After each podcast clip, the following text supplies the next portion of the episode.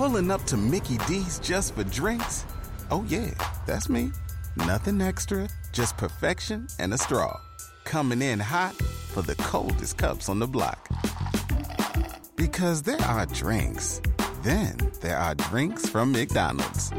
Mix things up with any size lemonade or sweet tea for $1.49. Perfect with our classic fries. Price and participation may vary, cannot be combined with any other offer. Ba da ba ba ba.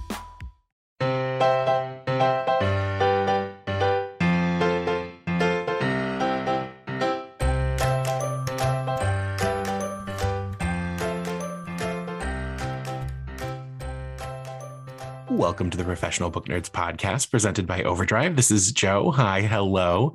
Before we dive into today's interview, make sure you rate, review, and subscribe wherever you get your podcasts. Follow us on social media. We're on Instagram, Twitter, and TikTok at ProBook Nerds.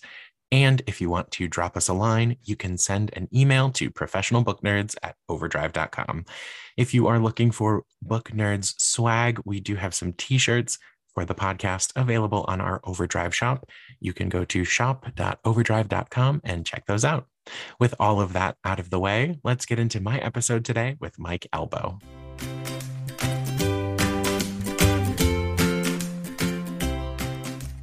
My guest today is the author of the novels Hornito and The Underminer, The Best Friend Who Casually Destroys Your Life, co written with Virginia Heffernan, as well as the novella The Junket and memoir Spermhood Diary of a Donor. His articles and essays have appeared in The New Yorker, New York Magazine, GQ, Departures, W Magazine, TED, Elle Decor, Southern Living, AARP, and numerous others. He has written a horoscope column, a love advice column, and was the critical shopper columnist for the New York Times. He's a writer, performer, and here to talk about his new book, Another Dimension of Us, out January 17th. It's Mike Albo. Mike, welcome. Hey there. Thank you so much for coming on to talk with me about your new book, Another Dimension of Us. Thank you for having me. I'm so excited to be here. It's really I, I can talk about this book forever. So well, good. We've we've definitely got forever to talk about it. So to start us off, could you tell my listeners a little bit about Another Dimension of Us? Sure. It's about um it's it's been called a speculative romance.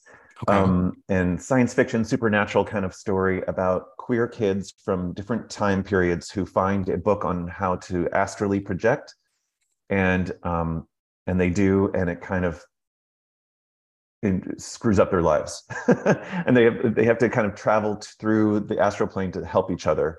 Um, yeah, it's it's kind of like, oops, learned how to astral project. Hilarity ensues. Uh, exactly. Only the hilarity is horror. exactly, exactly. You are going through um, space and time, basically, from the period in the '80s where the messaging about the AIDS crisis is beginning. And we are looking at a young gay boy who doesn't necessarily know his truth yet. And he's kind of hopelessly in love with his best friend who is he is he returning his advances or is he just kind of like vaguely you know like is that just his personality and it's also the 80s and you know mm-hmm. cleverly our, our main character's last name is gay so he's already being made fun of for that but also eh, you know and then we also have this wonderful time jump into 2044 where we see how much our world has changed but also kind of remained the same. Mm-hmm. and we have our our next kind of group of characters from there. But before we dive too deep into that i want to i want to talk about your process a little bit. Sure. what was it like when writing this book? Like from the from the like ideal setup of do you have music or background noise? What are your snacks? Like i, I want to know all of it. That's so great. I love that question. Um, well I'll, I'll, let you know that uh, it's sort of um, this book kind of came I knew I knew I knew where I was going to go with it um, when I started. I kind of knew what the ending was going to be like, um, but everything in the middle I kind of didn't know. It, um, I don't want to say the pandemic was a great thing to happen because it wasn't, but um, but I I was kind of locked in my apartment um, for th- three months uh, and had time to focus on this, and also had time to remember being a teenager, being a 14 year old in my room, in my bedroom, listening to Kate Bush, and with nothing else to do except write poetry. So there was a there was this sort of the um, the emotional uh, uh, the emotional grounding for being a, a teenager again was sort of inside me. Um, and it, and it was being reflected on the outside. And so I, I sort of started with that. And um, because I had this kind of almost self-imposed retreat, like like we all did, um, I had the ability to really, really dig into this um, and and to also dream about it. Like I, you know, I, I remember going to sleep at night and and I'd have to keep a notebook by my bed and be like, oh my God, Jade does this, you know, Jade goes to a club. You know, I, I had these ideas of different characters and they would just sort of, you know, kind of come out. Um, and, you know, process wise, I would say, um, you know, as much as I'm saying that, I, and I always have to give myself my own advice. Like when you're writing up something of this magnitude, of this size, the only way you're going to answer questions is by sitting your ass down and writing it. So you really have to get to that chair. And um, so at I would say um, my you know I'm so jealous of writers who are just like I wake up in the morning and I feel so wonderful. I'm the opposite. I, my brain doesn't start working until the evening, and so I kind of start if I can get sitting down at like five, five to seven is a good time and then later in the night. So uh, so every day, at least for two hours, I would be punching things out. It sounds like the pandemic was kind of the whole period of this book. About how long did you work on Another Dimension of Us? Um, I'd say I started concertedly um, around November 2019. Then, um, so I started with kind of like those first chapters came out around November. Then um, there's another project I was working on that ended, and then I um, really focused on this in the in the spring of 2020, um, and and I'd say a, a, a a really sloppy, huge, way too much draft came out first, and then uh, and then I started working on it. So so from 2019, I'd say until now. That's that's quite a bit of time to just kind of sit with so many different sources of inspiration so it sounds like part of it is you had you had that what was the initial spark because if you were having the random wake up write down what you thought of in the middle of the night you know in yeah. the pad back next to your bed where did the kind because you said you were drawn to what the conclusion was going to be mm-hmm. what brought that about and what were some of your other points of inspiration yeah um well initially so, so i've i've kept this collection of quote unquote new age titles um, for a long time. I have a whole shelf of these uh, occult books, um, which I love and which I consider sort of kitschy, but at the same time, I sort of love them and believe in them too. Um, I think, I think as a queer kid, especially one who grew up in the 80s, that's we we all gravitated to those occult books because they showed a different type of world than the world we lived in, you know. Um, so we a lot of I think it's a very queer thing to um, to gravitate towards ESP. And like back when I was a kid, it was Bigfoot. You know, that was the trend.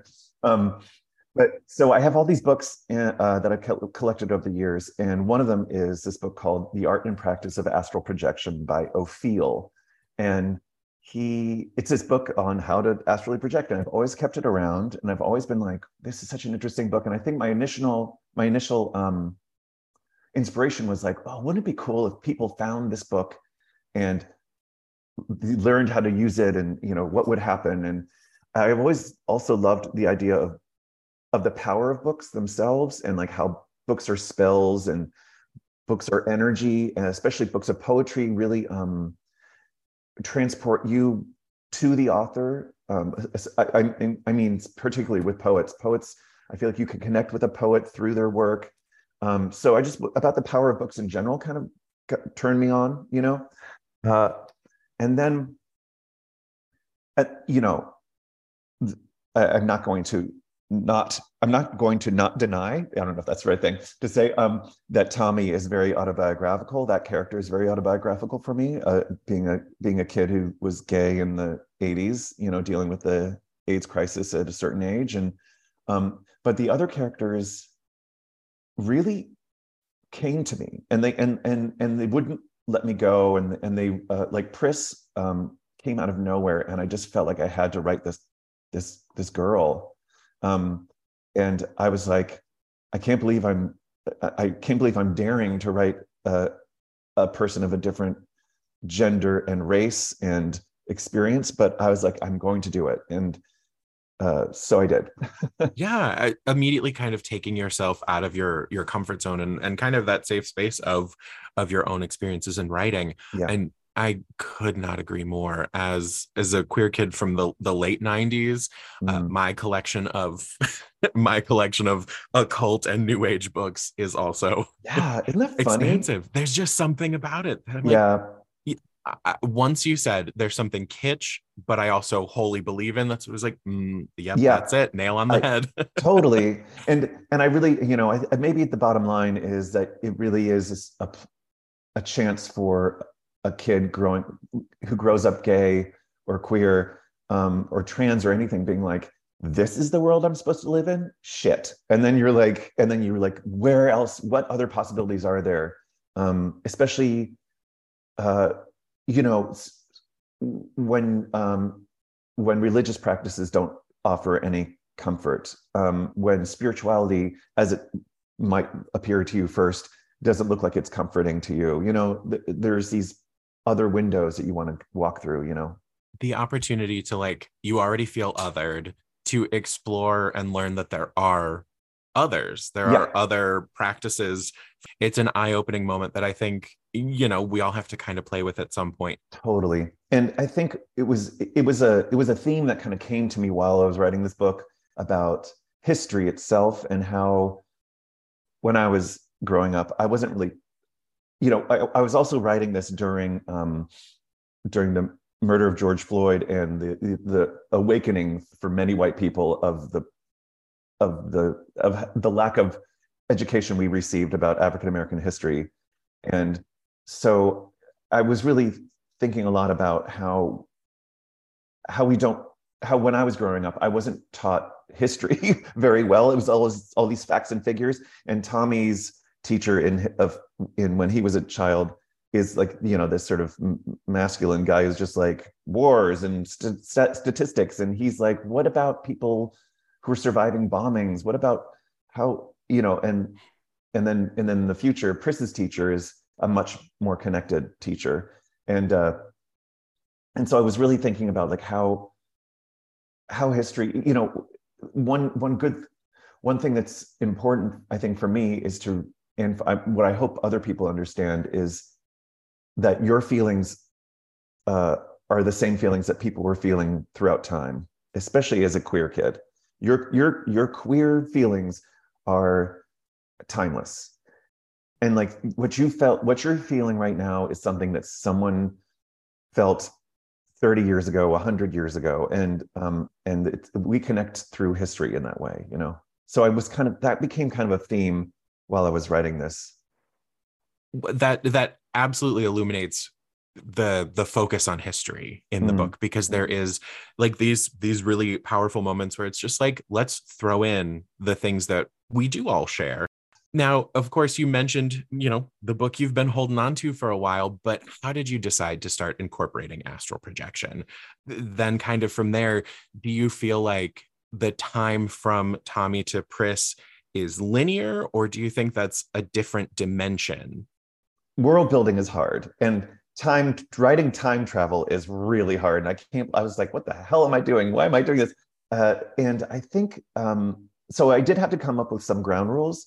Uh, lucky for me i have a friend who is an energy healer who um, is a very an intuitive i suppose you could call him. And he uh, he sort of helped me i had i had a lot of uh, authenticity readers um, for this book um, some that the publisher got for me um, three different readers uh, uh, to read for the the Black experience, the Filipino experience, and the Latin experience of of, of several of the characters. Um, but also, I wanted to have my friend Scott Clover read it for the astral projection experience because he was like, you know, if if there's an intuitive kid out there, I want that kid to really feel it's quote unquote realistic. So there are some and then I also read the book, a, a couple books, one by um, Erin Pavlina, who is a sort of foremost astral projection uh, expert, uh, traveler. um, and there are some ground rules or some some aspects of astral travel that um, that I learned, uh, and there are you know there's so I took that, you know at, at least I had some kind of like research knowledge research, base to pull exactly. from. Yeah, absolutely. Yeah, um, but then from there I was like, but you know I'm going to make this astral plane its own thing, and so I I kind of and and also in the back of my mind was like, you know, there's nothing I loved more when I was a kid than a Wrinkle in Time, all the Narnia books, like like kids going into a weird world. Um, you know, Alice in Wonderland. It's just it's like a it's like a, a theme old, as old as children's literature. So I really wanted that kind of aspect as well. So there was a there was the feeling that I wanted to make it an adventure, make it something that really the pages turned. Um, and also, I just love weird worlds, so that was really fun to do. Um, and then in terms of of linear time, I, you know, that's one thing that that my friend Scott Clover kind of suggested to me was like, well, you know, oh, I guess during the same time, that's when the idea of the med of alternate universes or multiverses was coming out in popular culture.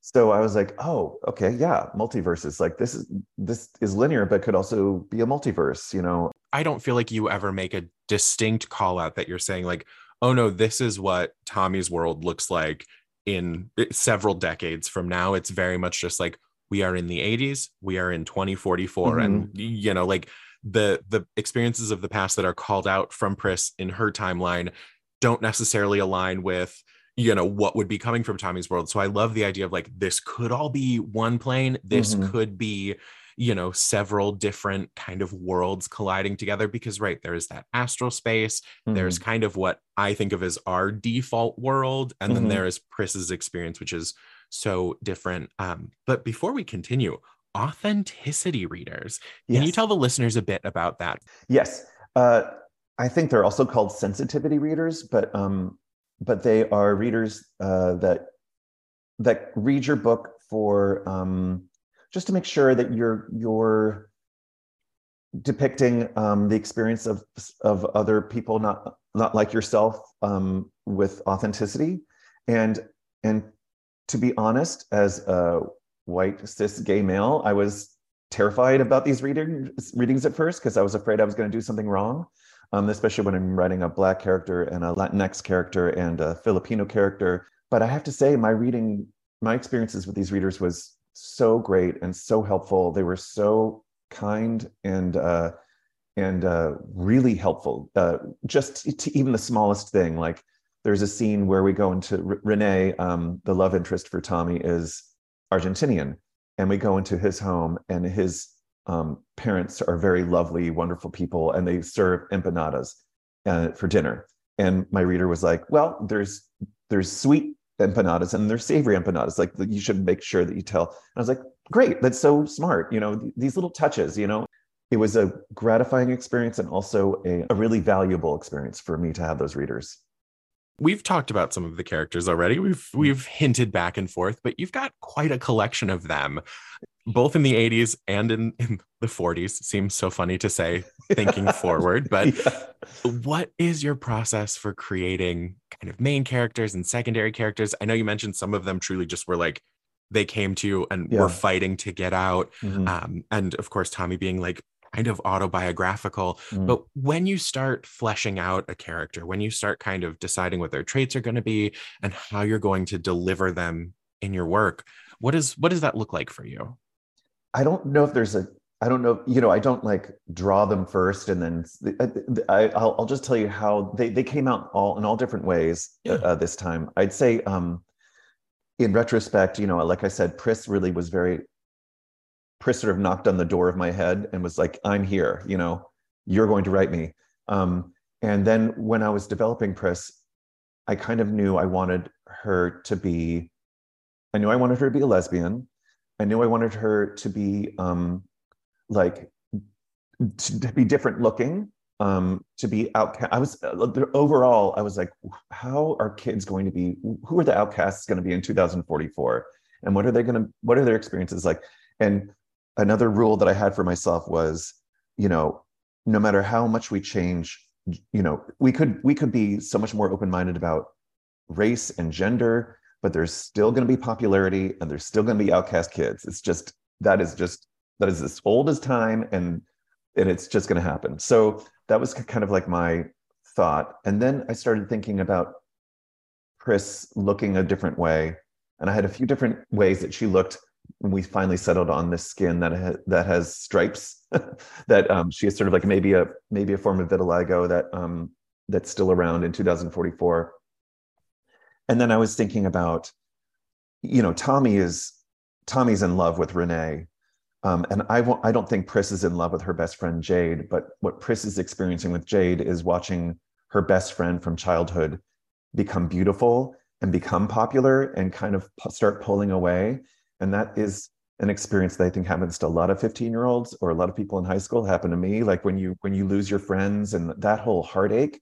So I really wanted to kind of depict that. And then Jade kind of formed from that energy, from that dynamic. Um, and Jade Jade pretty was pretty easy to write to. I don't want to say easy, but they sort of jumped out to me as well. Um, you know, like a, a gorgeous, a, a, a, young person coming into their looks, mm-hmm. who who as as intelligent as Jade is, is sort of like, but wait, now I can go to all these clubs and all these people are paying attention to me, and I can, you know, um, experience what it is to be beautiful. You know, a person who just becomes effortless one day yes and then is recognizing the the ease that they now kind of are afforded right and and that feeling like i don't need you know pris is immature i'm i'm going to be mature now you know um and so that whole thing and then you know and then it comes back to bite jade in the end and they realize how important Pris is in, in their lives but um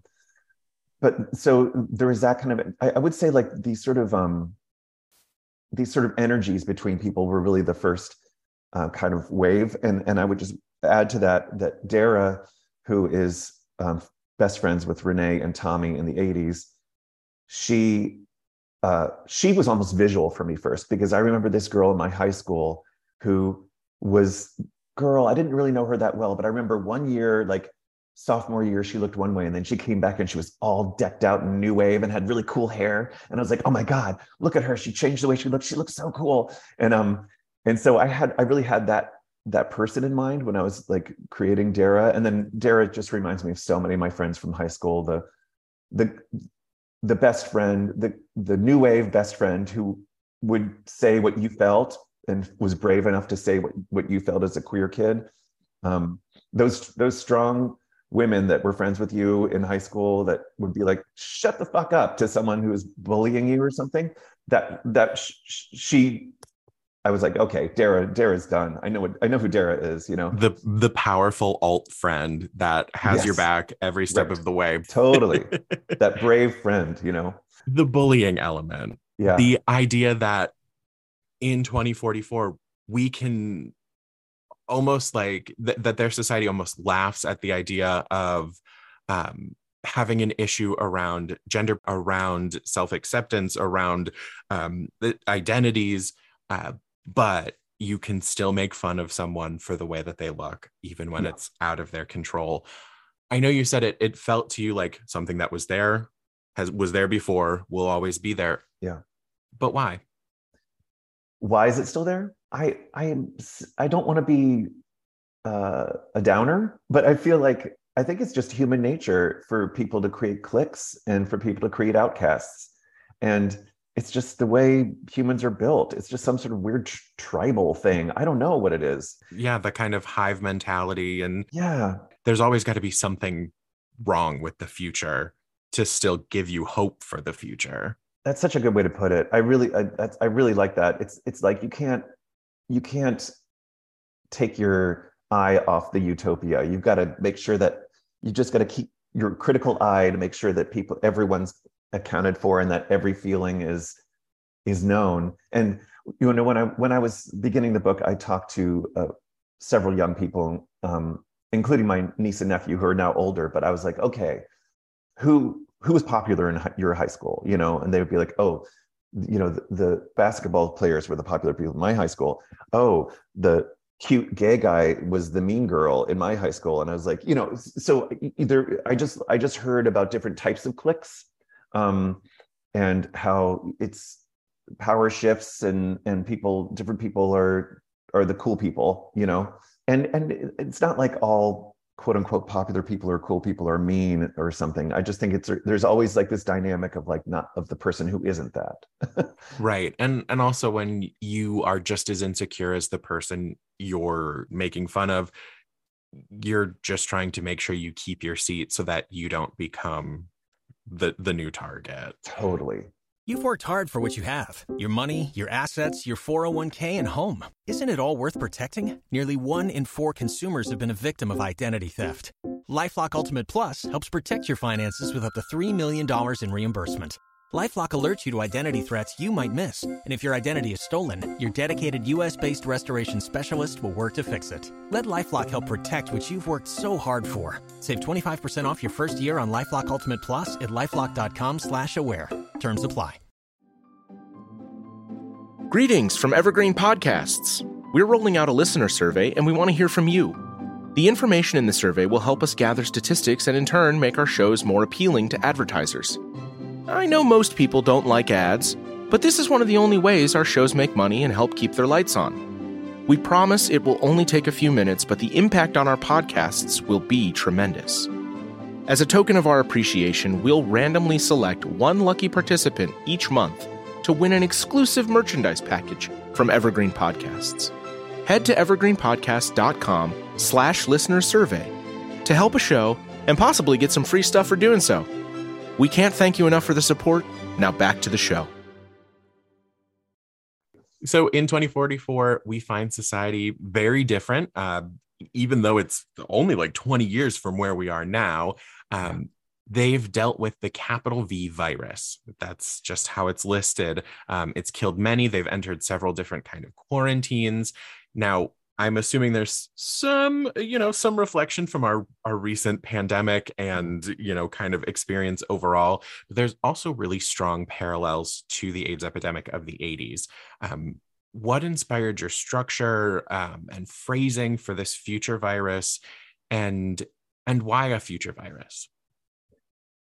Um, well, you know, like I said before, I, I kind of wrote this during the during the darkest days of the pandemic you know i, I mean a, a, first draft kind of happened during um, during those that spring. And so obviously it was on my mind. And um, and while i was writing it and while we were all experiencing it i was remembering my own feelings from the 80s you, you, know i'm i'm 53 so i uh, i'm from this age range of of gay men who i came up I, I came of age sexually during in like 1987 so it was like after the development of safe sex and safe sex education. And um and I, I, think the, the generation just a year or two years older than me went through an entirely different more tragic experience than i did.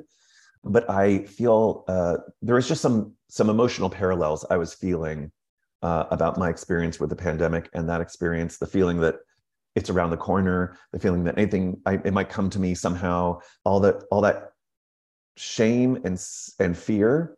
Um, so i kind of had that to to work with um, emotionally. I think i also thought about this virus being like something that these these kids are dealing with on a day-to-day basis in their school um, and and uh, what how that would look especially if it's something that had kind of was just kind of lurking um, in their in their in their livelihoods, just lurking in their culture, um, and so they just had to deal with it all the time, and they had to like take tests to go to school, and sometimes they're in quarantine, and sometimes they're not, and um, there's certain precautions. It's it's not a good idea to go out too far outside, and you know you can't see someone for more than like 20 minutes. Yeah, yeah, exactly, all that stuff, and so and and the constant testing and the constant monitoring and also what that would do for um, you know and so then there's this excuse for the culture to monitor the kids. And so that then we get kind of um, you know what happens when when pris um, when pris's diary is shown to the classroom accidentally and how would that be taken by the powers that be and what you know how would they diagnose her uh, if they saw her emotional writing um, so that that kind of all sprung out of out, of this idea of a of a very monitored school and a very monitored society uh, it was so fascinating when I when I hit that scene and she is, um, of course we avoid spoilers, but when she is taken into the office to be like, we heard what happened today and that your diary was on display, but now we need to talk about what you were talking about and maybe plan some corrective action because maybe you're stalking someone maybe yeah. you're maybe you're yeah. unhealthy in and they wanted to add additional kind of like uh, monitoring to her mm-hmm. school equipment and mm-hmm. uh, very fascinating um, mm. that said like looking at such a, a technologically advanced time where the suburbs are like burnt out and gone and everyone's in hover cars and and everything is virtual um, did you have any pop culture inspirations or where did you draw your inspiration from for this this future yeah you know, this is my first YA book, and this is my first published science fiction book. But um, my, you know, I've I've written a couple other novels, and I I've also written comedy. I do performance work, and I I think I've always been obsessed. All my work is I I have an obsession with commercial culture and advertisement and jingles and just consumerism and how we live inside consumerism.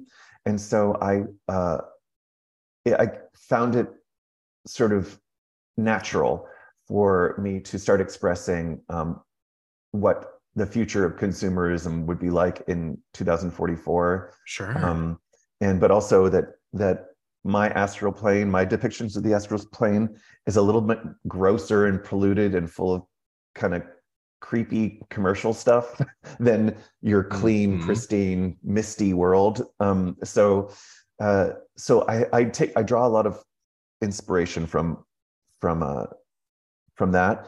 I mean, one obvious inspiration is Blade Runner because the one of the characters' name is Pris, and um, and Pris in in all of film and television is my favorite character. In all, like Pris from Blade Runner is my like my favorite. I love that character so much.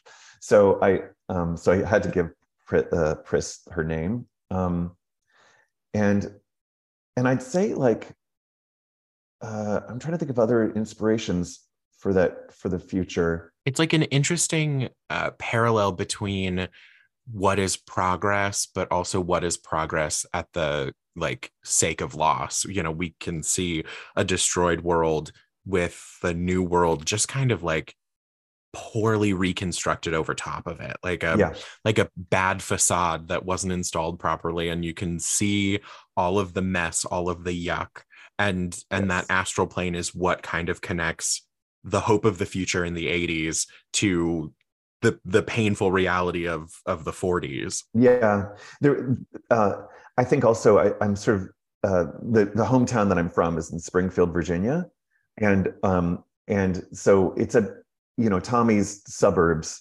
are very 80s suburbs. They're they're kind of new-ish. There's uh, there's new parts that are being that are being constructed, and um, him and his friends and his teacher Sally drive around, and Sally's like an older she's an older teacher, and she's like, oh my god, I remember when this is all pig farms, you know, um, and then and I you know I've I've been fascinated about the history of the mall, uh, something I've written about in the past, and it, you know there's this sort of um, uh, new kind of thing happening, I think, in America where these mixed use facilities are happening, where people where people are living inside malls now. You know, um, people are living in.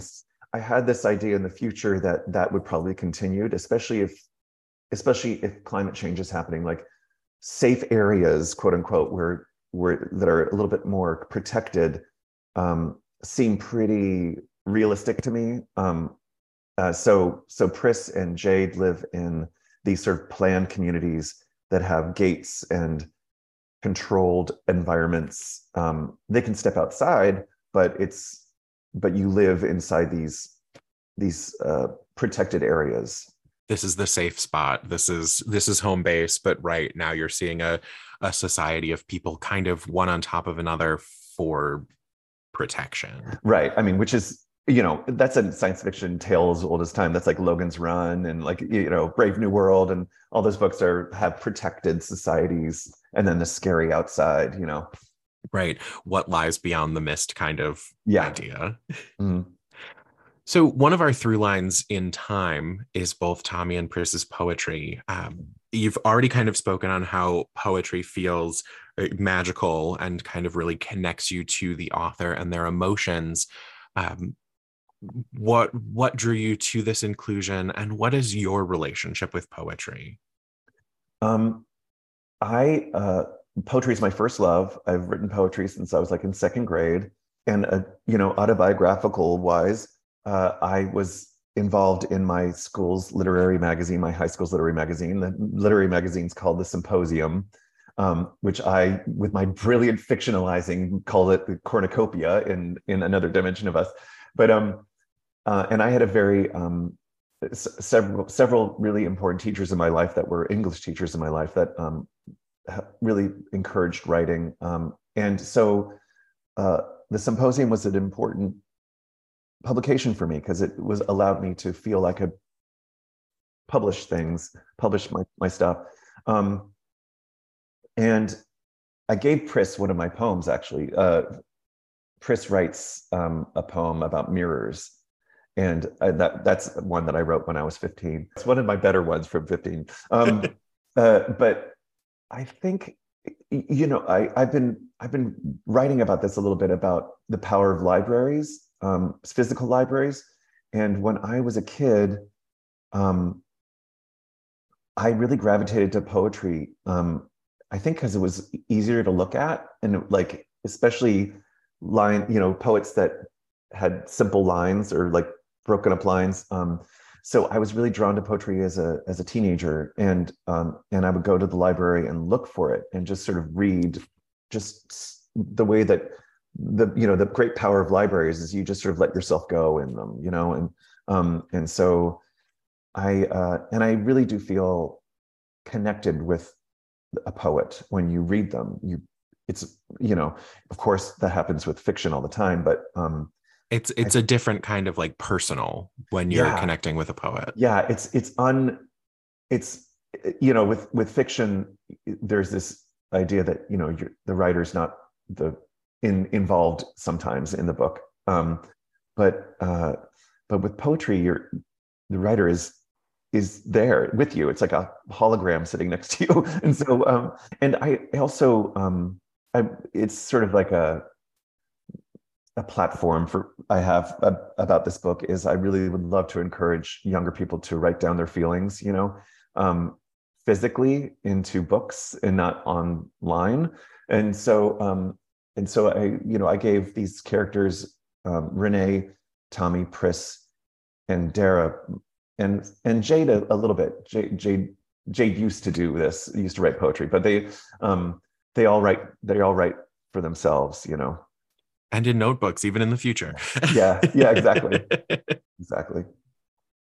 so how you're already writing you're already writing prose to have to write poetry how often were you pulling old pieces Oh was god. it tough to switch between the two It's funny. I um well, you know, again, being stuck in your apartment, um, a lot of the poetry I used that I quoted from different poets was just in my apartment. So I'd be like, oh, there's that Anne Sexton book of love poems. Okay, I'll put that in. Um, oh, there's a Gerard Manley Hopkins book.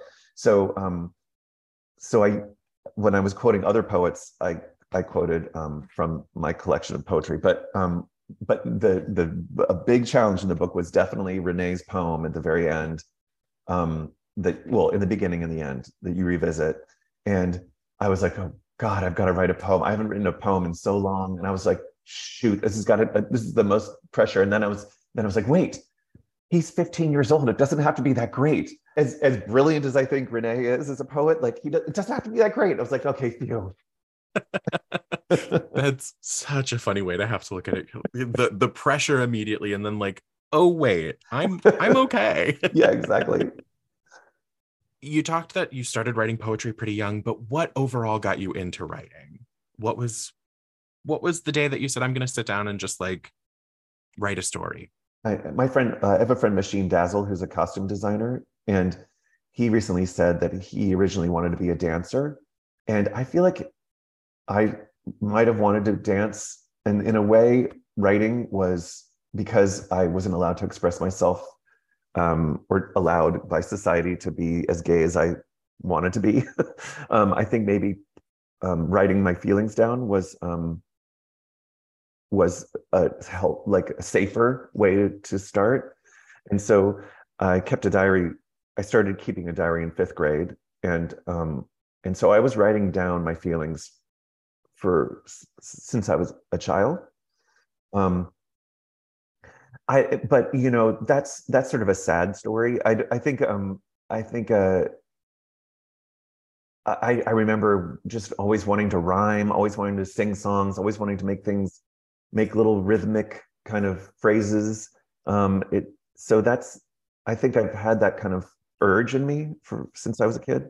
I mean, happy or sad, it's it's the truth. Like that's that that's kind of what helped you yeah. grow into yourself. Yeah. And I think I think that's important for for people to hear that like we all have to find our own safe spaces first. Totally. And and also I also, you know, love talking to um, like one of my favorite things to do is to help other people realize their ideas or, yeah. or encourage them to express themselves. I think everyone has the power and the right to express themselves, mm-hmm. and um, and sometimes you learn that you're the the genre that you're good at is clay or the genre you're you know you, that this idea should be a song or um, right. so it's it's it's always you know expression finds its form and and we all should experiment feel... with mediums and figure yeah. out what what is our outlet what, right you may think you want to write but when you sit down and it's not working is it supposed to be lyrics is it supposed yeah. to be a painting absolutely i love that yeah I, I love that so much um, now aside from writing books you've written for magazines and newspapers and you're a comedian and performer yes. what brought you into the world of performing and when did when did you arrive there around in the 90s I went to a University of Virginia for undergrad, and I was totally focusing on poetry. And I was a poet. Went to you know, then I went to grad school for poetry, um, and then was I was doing poetry readings, and I started noticing that um, people weren't really paying attention to the poems, but they were paying, paying attention to me talking between the poems.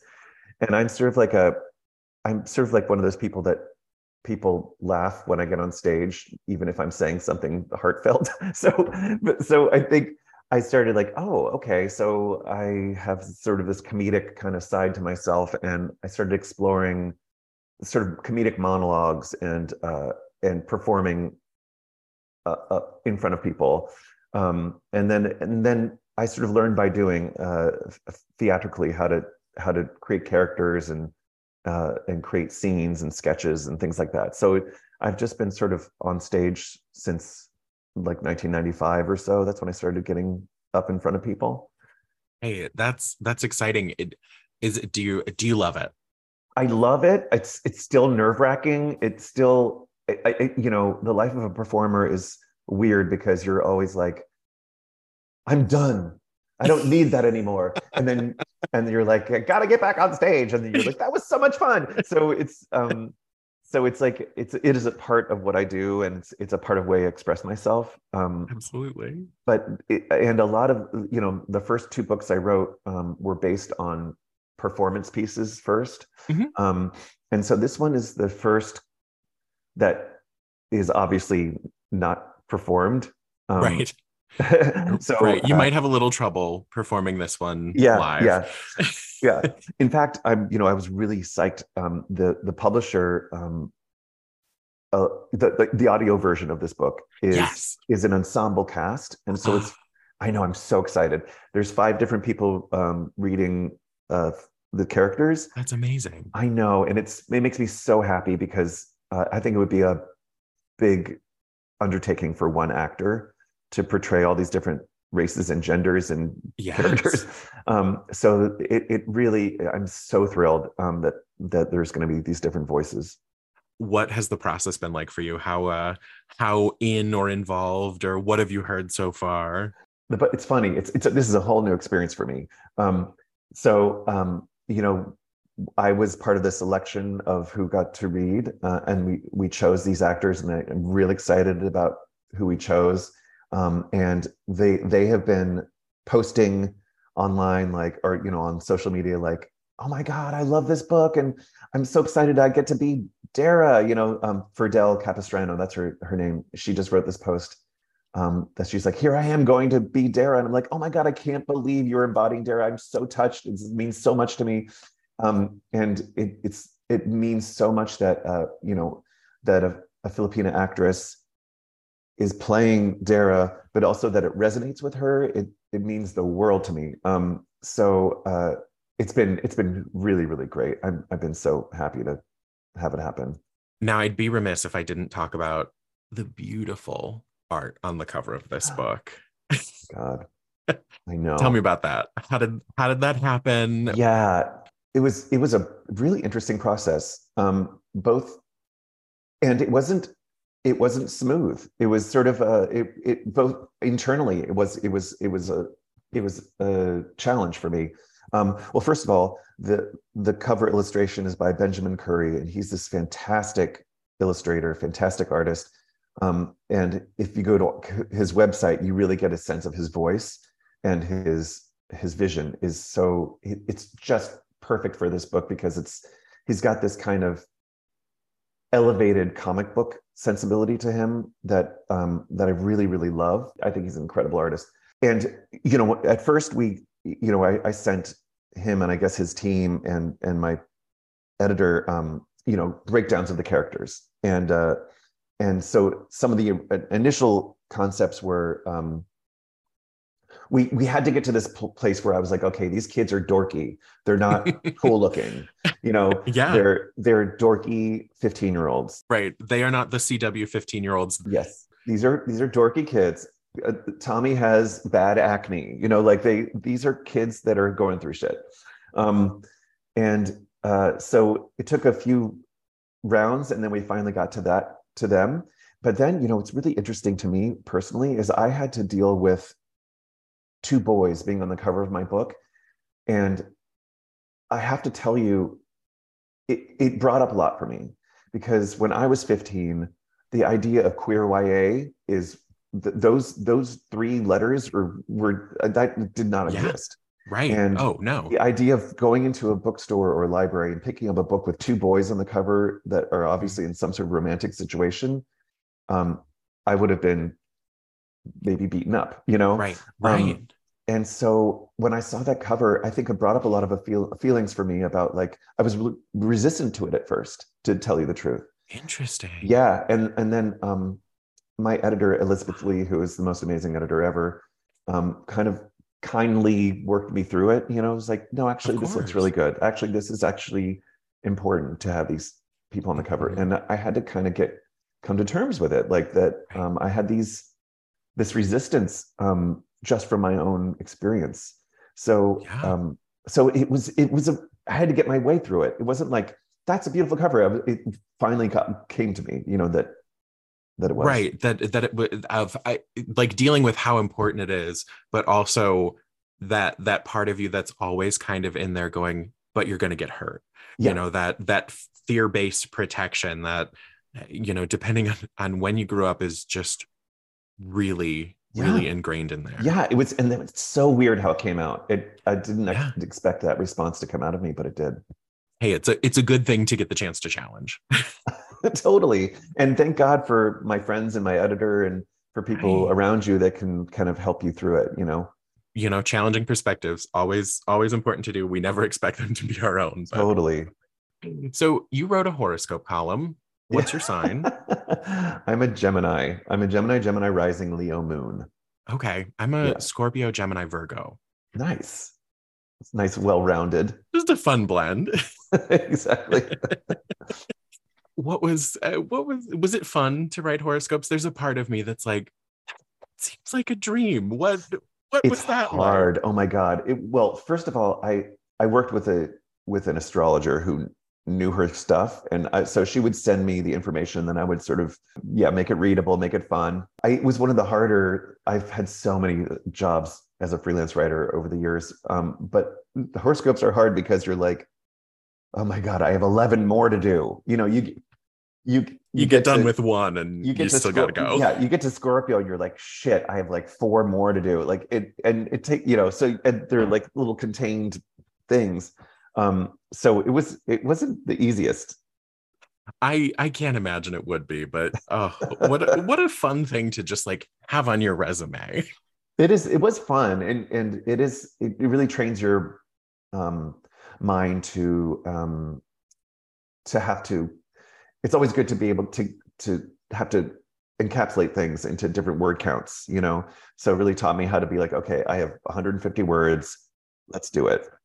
Now, to start to wrap us up as we wind down, just some questions from a nosy podcaster. Yeah. Uh, what are you reading right now? Um, I'm reading um, Didn't Nobody Give a Shit About Carlotta, which is a book by James Hannaham. Um, he's a pal of mine, and we're going to be actually doing a reading in February together. Um, and it's a book about a Black trans woman who gets out of prison after 20 years of being in prison for like some trumped up stupid charge. I just started it but i'm loving it. And it it kind of is a bit of like um a, a rip van winkle sort of story where where carlotta is in a world that's 20 years later. And so she gets out and she sees cars that are different. And she's just like what the hell's going on? And um but uh so it's sort of about this this trans woman's life um in coming out of jail. It's great. I'm having i'm loving it. But are you watching anything right now or binging anything right now um, oh my God. I just started with my friend. I'm hanging out with my friend uh, at, at, at our friend's house. Um, we just started interview with a vampire. I know I'm late with it, but I just started it. And, and I'm really, I just got to the scene where they're, you know, he sucks his blood for the first time. They lift in this guy and with their naked butts. Um, it's pretty amazing. And I'm also loving how queer it is, and I'm loving how much uh, it, it, I haven't read the book in so long, but I'm remembering the, how beautifully written it is, and I'm pretty sure there's a lot of direct lifts of language from it. I think, if yeah, it just it, it seems pretty well written uh, uh, so far. When I say public library, what comes to mind? Safe space. It's a place. Uh, no one ever bullies you in a library. It's a place that you that I feel and I've always felt um, safe. Resources, access, safety, absolutely. Yeah. yeah. When you're ordering, you know, on any of your favorite takeout apps, what is your go-to dinner order? I am more of a dinner maker, but okay. I, I uh, I'm a I'm sort of like a beets. I love beets. I love a, a salmon. Um, I'm I'm making this, I've been making this cabbage salad recently that I really love that has a lot of dill in it. I love dill, but my favorite uh, herb is tarragon. I love tarragon.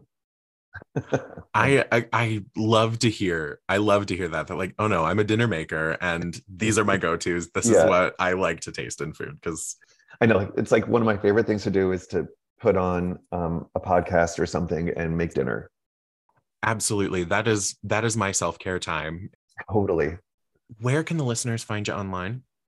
Um, I have a website, mikealbo.net, and uh, I have I'm on Instagram at it, but it's at Albo Mike. Um, Instagram and Twitter at Albo Mike. One day soon, I'll be on TikTok. I it's I got to add it to my thing, but I just can't bear to get my fingers to do it. And and you know, my friends are like, Mike, it's so great. Like, and it is. I, yeah. I agree, but also you the the clock disappears from your phone when you open TikTok. Oh, they don't leave the clock integrated. So you're like, I'm just gonna sit here for 20 minutes, quick recoup and go to right. my day. And then an hour and a half later, you're like, okay. Jesus. I know. I'm I don't know. It's like, do I add another thing to my life? But um, it seems like a pretty great uh, world to it is it, it is. It's a it's a super helpful space. Um now, before we wrap up, is there anything else you'd like listeners to take away from another dimension of us? Well, I guess I just said it before. It's sort of, um, you know, this is a book about connection. It's a book about um, I want readers to feel that their emotions and that their feelings are as old as time. And I hope that this helps them feel that way. Well, Mike, thank you so much for taking the time to talk to me today and being on the podcast. Thank you. I'm so grateful for this. It's really been lovely to talk to you. I, I, really appreciate that. I'm so glad you're here. And listeners, remember Another Dimension of Us comes out on January 17th. So look for that in your bookstores and at your library. And of course, as always, happy reading. Readers can sample and borrow the titles mentioned in today's episode on overdrive.com, and our library friends can purchase these titles in Marketplace. Professional Book Nerds is proud to be an Evergreen Podcast signature program. To learn about other Evergreen podcasts, visit evergreenpodcast.com. Our podcast is produced, recorded, and edited by Emma Dwyer, Jill Grunewald, and Joe Skelly, and presented by Overdrive. To learn more, visit professionalbooknerds.com. Pulling up to Mickey D's just for drinks? Oh, yeah, that's me. Nothing extra, just perfection and a straw. Coming in hot for the coldest cups on the block. Because there are drinks, then there are drinks from McDonald's. Mix things up with any size lemonade or sweet tea for $1.49. Perfect with our classic fries. Price and participation may vary, cannot be combined with any other offer. Ba da ba ba ba.